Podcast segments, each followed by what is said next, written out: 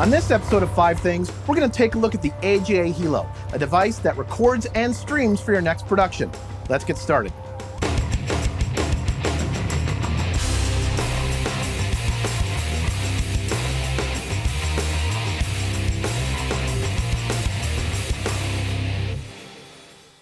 Hello, and welcome to another episode of Five Things, a web series dedicated to answering the five burning tech questions that you have about technologies and workflows in the media creation space, plus tech stuff I dig and how it's used. I'm your host, Michael Kammes. A few episodes ago, I mentioned how I was looking forward to kicking the tires on the then new AJA Helo. Well, here I am, courtesy of the fine folks at AJA. Let's get this review started. The AJA Helo in a nutshell, does two distinct things. It records an SD or HD video signal and also streams a signal to just about any streaming service you can find. Pretty simple, right? But before I get too much deeper, let's take a quick look at where the Helo may work for you in a production environment. Here we see a typical production setup. We have our cameras, and we have our capture device that takes in the cameras and other video sources. Next, we have the switcher, which cuts between angles, adds graphics, and mixes audio. And now we have our streaming device to get out to the internet. And lastly, our web host or CDN that takes our signal and shares it with the world. The Helo is that streaming device, and as an added bonus, can also be a recording device. Let's take a look at how the Helo does this. First, the unit has two separate encoders. This allows the Helo to encode the incoming signal in two discrete ways. One is a local copy, and one in your streaming format du jour. This is pretty cool because it means you're not stuck with an archival version that was optimized for live streaming. It can be recorded at a higher frame rate and frame size, so you can edit it after the event is over. This recorded copy can either be written to a local USB drive or RAID, to a network mount point, or even to an SD card. As the encoder is limited to H.264, and tops out at 20 megabits a second, all of these onboard storage methods provide plenty of bandwidth with which to record the incoming signal. Now 20 megabits is pretty cool, as it's a higher data rate than most portable encoders out there. Now speaking of the incoming signal, the Helo has an SDI and an HDMI spigot. However, only one of these can be used at a time. Aside from the embedded audio on these inputs, there is also an unbalanced eighth inch jack if you're into the second system audio kind of thing. The Helo handles signals at 2K at 60 frames a second. However, it tops out recording and streaming at 1080p 60. 1080p 60. Now, this is really important. This means something. This is important. 1080p is often sought after for sporting events and gamers where higher frame rates and higher frame sizes are needed. Many other portable encoders in the market will top out at 720p 60 or at 1080 with interlaced or slower frame rates. The Helo has the ability to stream to virtually any of the platforms you'd stream to via RTMP and RTSP. RTMP will cover a vast majority of the popular CDNs, including YouTube, Facebook, and Twitch. What the Helo does lack out of the box are pre-baked CDN presets. However, you can easily create these manually inside the box for reuse. Thus, you do need to understand what the CDN you're using is looking for. Luckily, a simple Google search for the RTMP settings for the popular platform you'd like are widely published. A few things you need to do, handy person. As the unit is new, firmware updates have been coming frequently. So, go to the AJA website and download the latest firmware. With this being the IBC season, I'd look forward to new firmware. Also, you'll want to download the AJA eMini setup utility and install it. This will allow you to update the unit's firmware to get the latest features and bug fixes. Now, let's get the unit some juice with the included power supply and connect the supplied USB cable to the unit, and plug the other end into your computer. Launch the setup utility on your computer and update the unit's firmware. Okay, now we need to get a signal to the unit via HDMI or SDI. If you're using this for streaming, this will come from your switcher's output, or even the output of your camera, if your production is more of a set it and forget it type of affair. Now, don't forget your separate audio line if your audio is coming in from somewhere else. Now, the unit also has HDMI, SDI, and audio output as well, so you could route these outputs to a monitor and mixer to check things, or place the Helo in front of your switcher in order to have a clean recording from your camera. Also called an ISO of your signal, albeit in an H.264 format. On the rear of the unit is the LAN port, where you'll want to run an Ethernet cable to the Helo and then out to your router or switch so you can do the initial setup and control of the Helo. There is no Wi-Fi on the unit, or a way to use a portable USB LTE modem, so you'll need to ensure that you have a hardwired line during the setup process. I know. They cut the hard line. There's no time. You're going to have to get to another exit.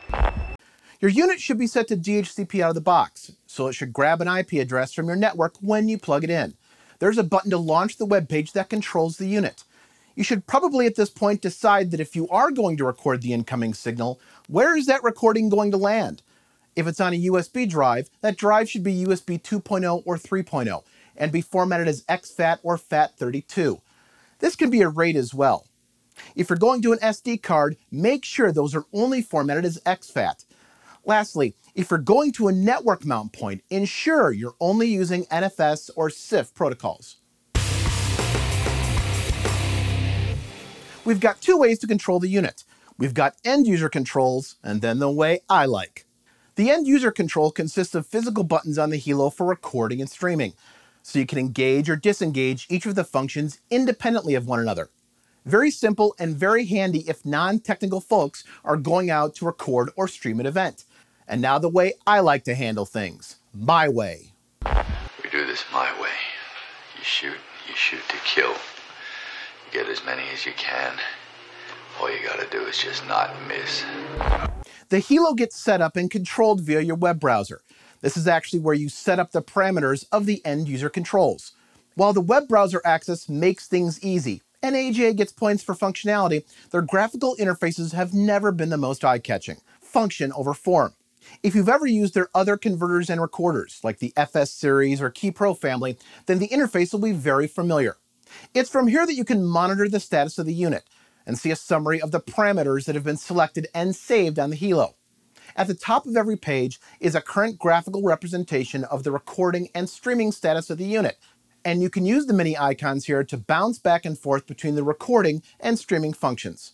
Now, if I haven't beat this into your head already, this is also where you can independently alter the recording and streaming parameters of the Helo, and then save them, which AJA calls profiles. This is where things can get slightly confusing. The Helo has profiles for recording and streaming, 10 profiles for each actually. However, these profiles are not the same as presets, which are system-wide groups of settings that you can save to the Helo. For example, you may have a recording profile for 720p and a streaming profile for 1080p. These are controlled independently, but a preset would configure both streaming and recording profiles in one setting, a preset. Through this methodology, you could mix and match profiles to create specific presets. Perhaps you could use this for various physical streaming locations, coupled with various camera gear and the available bandwidth at that location. Of the myriad of controls for each encoding parameter, there are some of note. You can change the level of your 264 encode from constrained to baseline to main and to high. Plus, you can set the naming convention of your recorded clips, and you have the option of MOV or MP4 wrapped H.264 clips, or simple TS streams. What I dig is the easy, oh, f- what's wrong menu on the left hand side, where you get immediately notified of any errors that may be occurring. Lastly, if you don't want to use the hard buttons on the front, or use the web page, Helo can take a calendar entry, like a Google Calendar appointment or an ICS file, to automatically trigger recording or streaming at a predefined date and time. Very simple. I'm very impressed with the image from the Helo. More so with the streaming than the recording, but I'll get to that in a minute. Often when you compress a video signal down, one of the first things to be lost are the details in the blacks. The details in the darks translate very well from the Helo.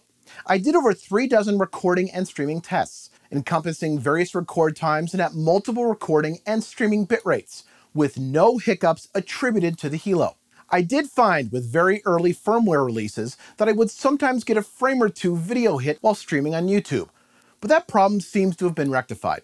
This does bring up an important point, and that is always do a test from the location you're streaming from before the day of the event. Congested networks and limited upload speeds can cause you to drop frames while streaming. Just because the unit can stream at 20 megabits a second doesn't mean you need to. Did something awful, but it doesn't mean you should too. All that's left of you now is mean and horrible. As far as recording, I'm not a huge fan of recording into an H.264, but I figure if I'm going to record an ISO or record the output of the switcher, I want something that's high enough quality that I can manipulate the image later in post, whether that be a color pass or maybe even a re-edit, or even for archival purposes. 264s tend to fall apart after subsequent encodes. On the flip side, if you don't plan on doing any manipulation of the recorded video, you now have a great looking recorded H.264 that won't take forever to upload for VOD later. I've recorded some examples of how the recorded image looks. At the address below, I have short clips of the source recorded media as well as the recording in various formats from the Helo. You can download them and see how they look. Keep in mind, when you stream to a CDN, that is, after the Helo has encoded the video, the CDN may transcode your media further so your image may take another hit in quality. Thus, it's best practice to always test what the end signal looks like before you go live. Portable switching devices like the TriCaster by NewTek are fantastic, but in addition to the switching, audio mixing, and graphic capabilities, they often are handling recording and streaming as well. This is a lot to burden one machine with. I like to spread out the points of failure if possible, and the Helo helps with that. The Helo is also a hardware encoder, rather than the traditional software encoder that portable switchers or software switchers use. And hardware encoders traditionally mean better visual quality and less potential for hiccups due to a computer system and its OS and everything else that the computer is doing. It's also great for folks who handle events that need to be streamed but may not have the most uber technical people at the event. Churches and schools are a great example. The hard buttons on the front make it totally simple to operate. She's right, honey. We just have to keep this simple. We can do this. Come on. The small footprint of the unit also makes it portable and lightweight for the aforementioned remote broadcasts. For sporting events and gamers, the larger frame size of 1080 and the progressive 60 frames ensure you're getting as much info per frame as possible without compromising. Lastly, and something many users overlook, is the value of support. For years, AJA has had world class support and knowledge of not just their products, but how their product fits into typical workflows. It's important to have that backup behind you when you jump into new gear. Have more AJA Helo questions other than just these five? Ask me in the comment section. Also, please subscribe and share this tech goodness with the rest of your techie friends. Special thanks to the fine folks at AJA for their technical and financial support of this review. Until the next episode, learn more, do more. Thanks for watching.